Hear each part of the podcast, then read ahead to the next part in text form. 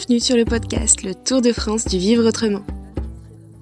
Pendant un an et demi, Maxime Chex a réalisé un tour de France à vélo pour rencontrer celles et ceux qui vivent différemment, c'est-à-dire de façon plus collective, avec plus de faire ensemble et des pratiques plus respectueuses de la nature et de l'humain. Dans presque tous les lieux visités, il a interviewé plusieurs habitants et habitantes pour connaître leur parcours de vie, leurs valeurs personnelles et celles qui fédèrent le groupe. Il a aussi voulu avoir des réponses à des questions techniques sur la façon dont le collectif est organisé. Si vous souhaitez avoir plus d'informations sur ce projet, rendez-vous sur le site Tour de France du vivreautrement.com. Vous y trouverez des articles, des photos et des précisions sur la démarche. Bonne écoute!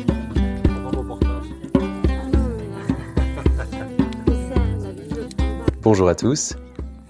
Donc, je suis légèrement remonté pour me rapprocher de Liège et je suis à la ferme Larocque, au cœur du village de Neupré. C'est une ferme en biodynamie qui comprend aussi un jardin d'enfants Steiner et Louis Larocque nous expose justement sa vision de la biodynamie et de l'agriculture. Donc, euh, Louis Larocque, bonjour. Alors, on va commencer par une question simple. Quel âge tu as? 63. D'accord. Euh, en quelle année es-tu arrivé à cette, euh, ici, sur ce lieu? Euh, ben, à ma naissance, puisque je suis né ici et pas à l'hôpital. D'accord, très bien. Et euh, très bien. Bon, bah, toutes mes questions d'après ne sont plus valables. Euh, alors, du coup, euh, pour toi, qu'est-ce que c'est la biodynamie?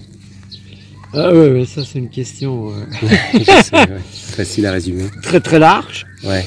Euh, on va être obligé de, bon, de, de donner des points de vue comme ça Oui. différents. On peut dire, mais chaque fois c'est pas rigoureusement exact que c'est une homéopathie du sol parce qu'on fait, c'est pas rigoureusement des dilutions, on fait des dynamisations.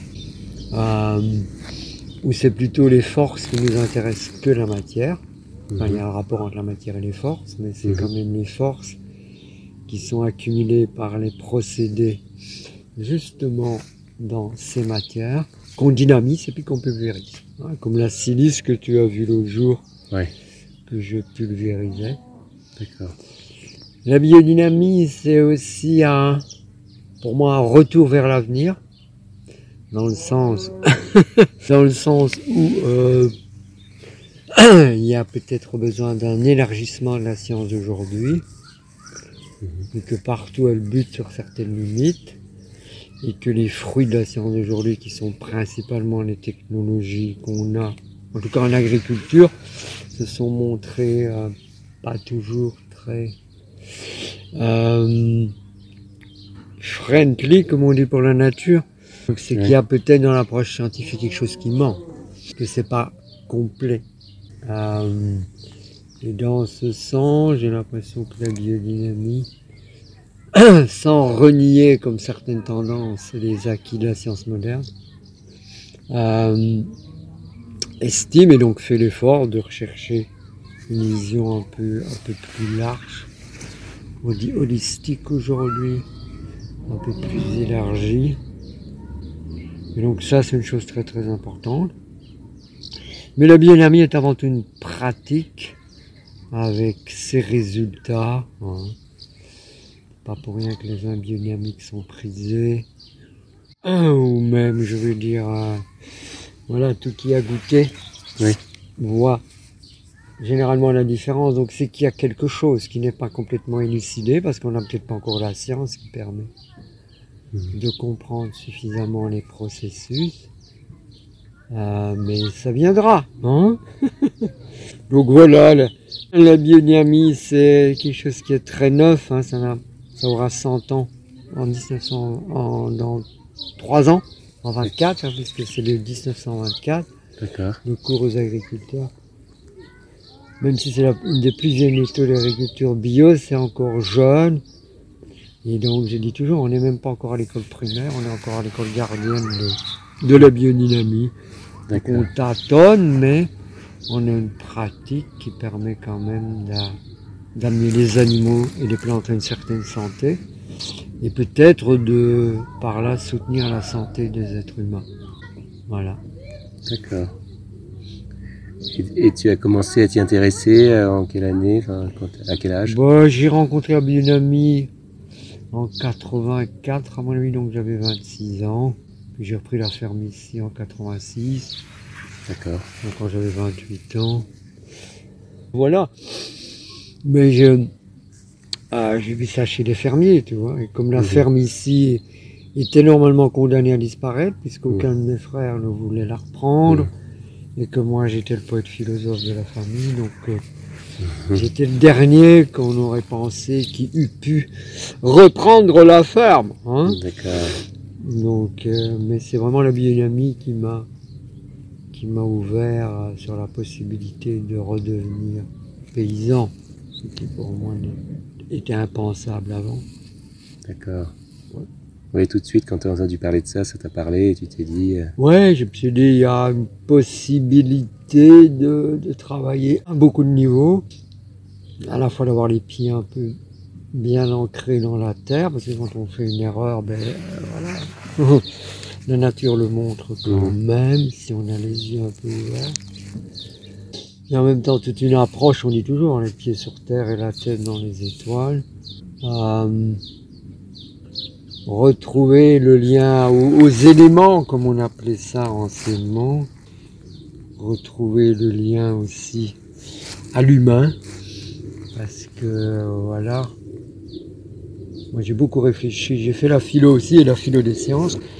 Ce qui m'intéressait, c'était de comprendre... Euh, petit ce qui se passait avec la science moderne. Pourquoi cette déshumanisation, cette soi-disant objectivation Donc tuer l'objet pour l'analyser, pour le décomposer. Euh, avec un savoir de plus en plus morcelé. Donc il y avait des questions fondamentalement liées à la science et aussi à l'art. Comment dirais-je, la poésie était très importante et l'est encore.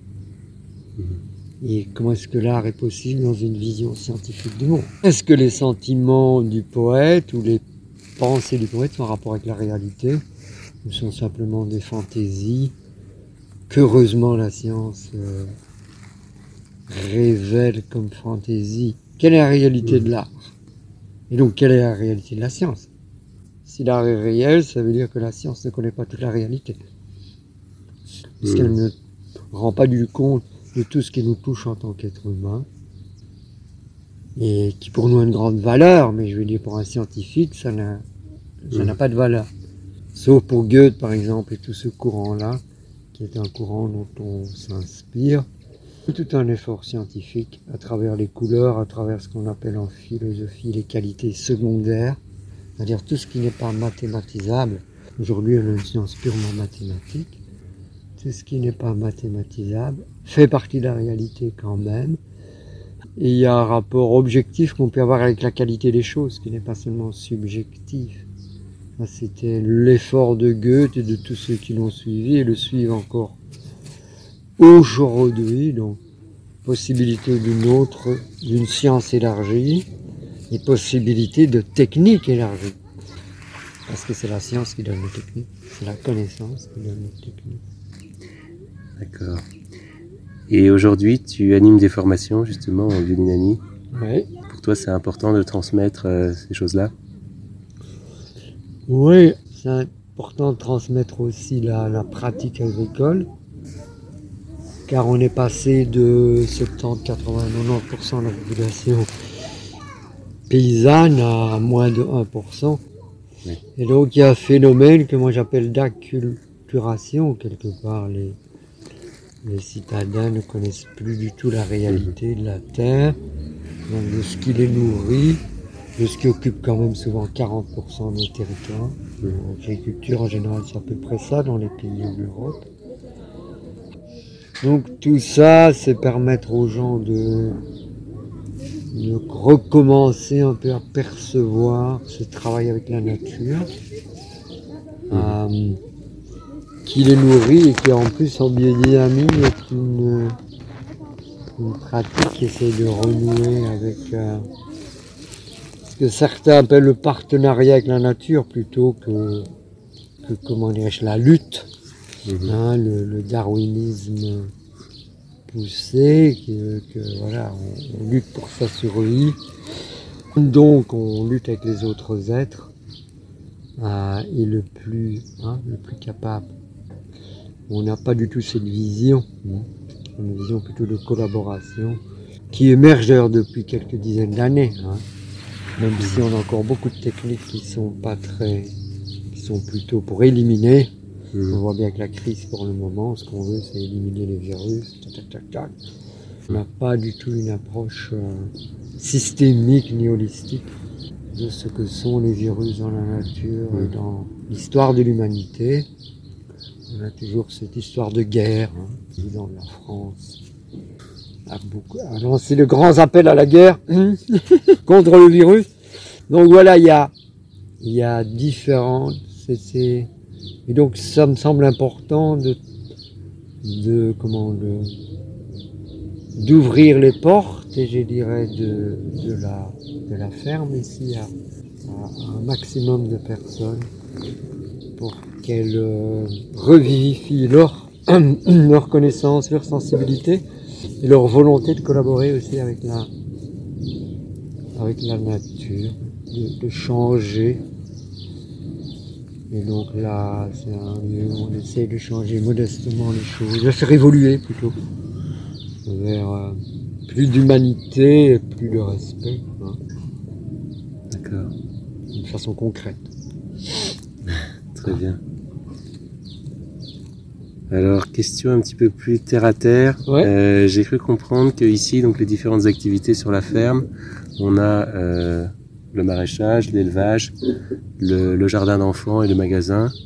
J'ai cru comprendre que c'était administrativement assez cloisonné en fait entre ces différentes activités.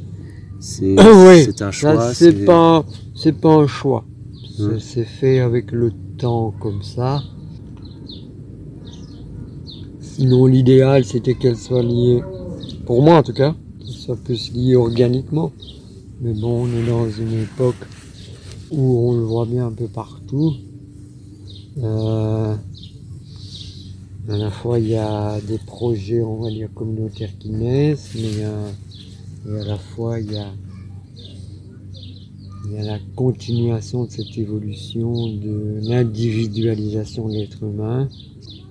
Ça veut dire que, que, voilà, la, le communautaire reste difficile, très problématique. Un peu partout quand on regarde. hein. Donc ici, ça s'est fait comme ça, donc les collaborations sont plutôt sur une base volontaire libre, pas mal de liens.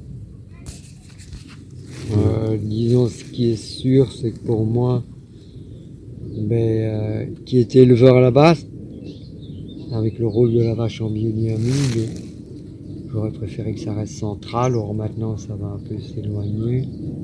Bon, voilà, mais ça, c'est l'histoire de la biographie de chaque lieu. Euh, et il faut composer avec cette réalité, avec cette réalité-là. Hein. Ouais. Y aller, savoir quel est l'idéal, mais quelle est la réalité, et trouver, trouver des ajustements euh, sans se crisper. C'est ça qui est, Ouais, c'est ouais. ça qui est pas facile. Et donc aujourd'hui, c'est ton fils qui a repris l'activité euh, élevage. Ouais, c'est ça depuis 2017. Hein. Mais à la base, euh, euh, comment dirais-je il, participait aux réunions du groupe qu'on avait régulières. Mhm.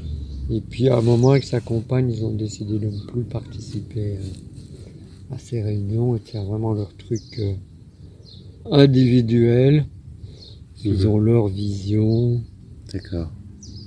continuent en biodynamie, mais voilà, le communautaire ne les intéresse. Pour, pour eux, c'est un poids. D'accord, ouais. C'est pas. Et on peut comprendre.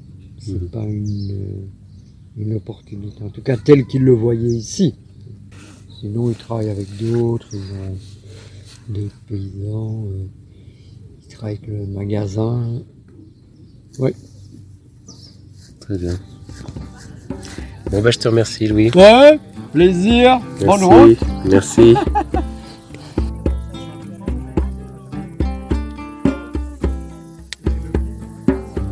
Merci d'avoir écouté cet épisode en espérant qu'il vous ait inspiré. Si ce podcast a attisé votre curiosité, n'hésitez pas à consulter le site tourdefranceduvivreautrement.com. À bientôt pour un nouvel épisode. Réalisation Maxime Chex. Voix off Marion René. Et musique improvisée à l'éco-village de Pourgue.